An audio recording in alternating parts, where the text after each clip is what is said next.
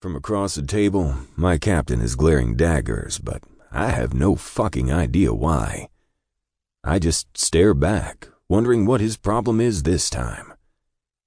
I showed up to this dumb spaghetti dinner, even though I'd rather be with that cute waitress from the barbecue joint, showing her some fire hose techniques, if you know what I mean.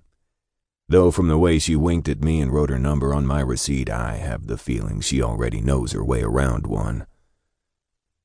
Porter's still glaring, and now his jaw flexes a little, the way it does when he's really annoyed. But I still don't know why. I wore my only button down shirt, a tie, and khaki slacks, so I look like a 20 year old interviewing to be the bag boy at the grocery store. I'm not really paying attention to the tap dancing kids or the high schoolers reciting poetry, but come the fuck on, none of us are. This is the boring part of the job. The part where the people whose towns didn't get burned down tell us how glad they are about it. Sure, it's nice of them, but I'd rather be doing pretty much anything else right now. Hell, I'd rather be digging a fire break in 90 degree heat, watching smoke rise from trees a quarter mile away.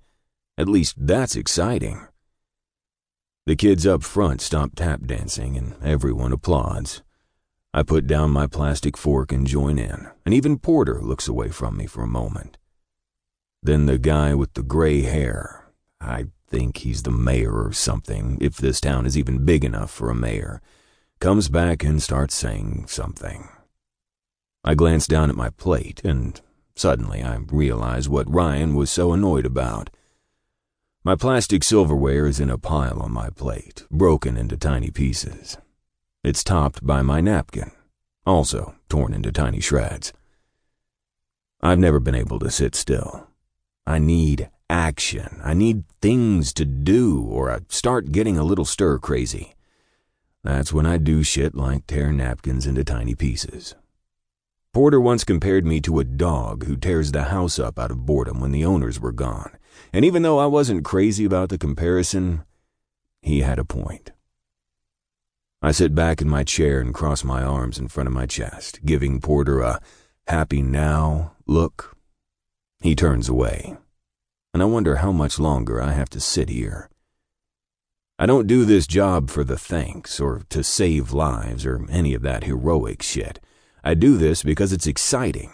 It's thrilling. It's the only thing that comes close to being in a war zone.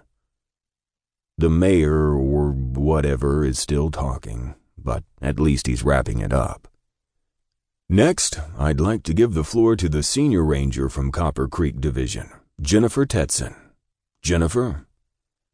A chair somewhere behind me scrapes against the tile, and as heels click toward the front of the room, I pray that this endless dinner is nearly over.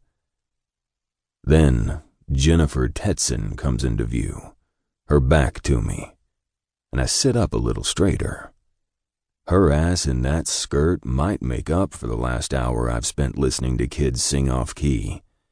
Hell, that ass might be worth another hour of sappy patriotic songs and bad poetry. She threads her way past a few more tables, my eyes glued to her. I feel Captain Porter glaring at me again, but it's way beyond my power to stop watching the way her hips move under her professional but tight skirt. Plus, there's something familiar about her that I can't put my finger on. That's just deja vu, I think.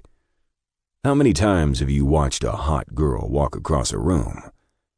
I'm not convincing, even to myself. Jennifer, I think, trying to jog my memory. The name doesn't ring a bell, but it's not like I can remember every woman's name, and I've met plenty of forest rangers in my line of work. Then she reaches the microphone, says something to the mayor, and turns around. My mouth actually drops open. Holy shit. It's Clementine. For a moment, I just blink at her. My mind goes blank with surprise.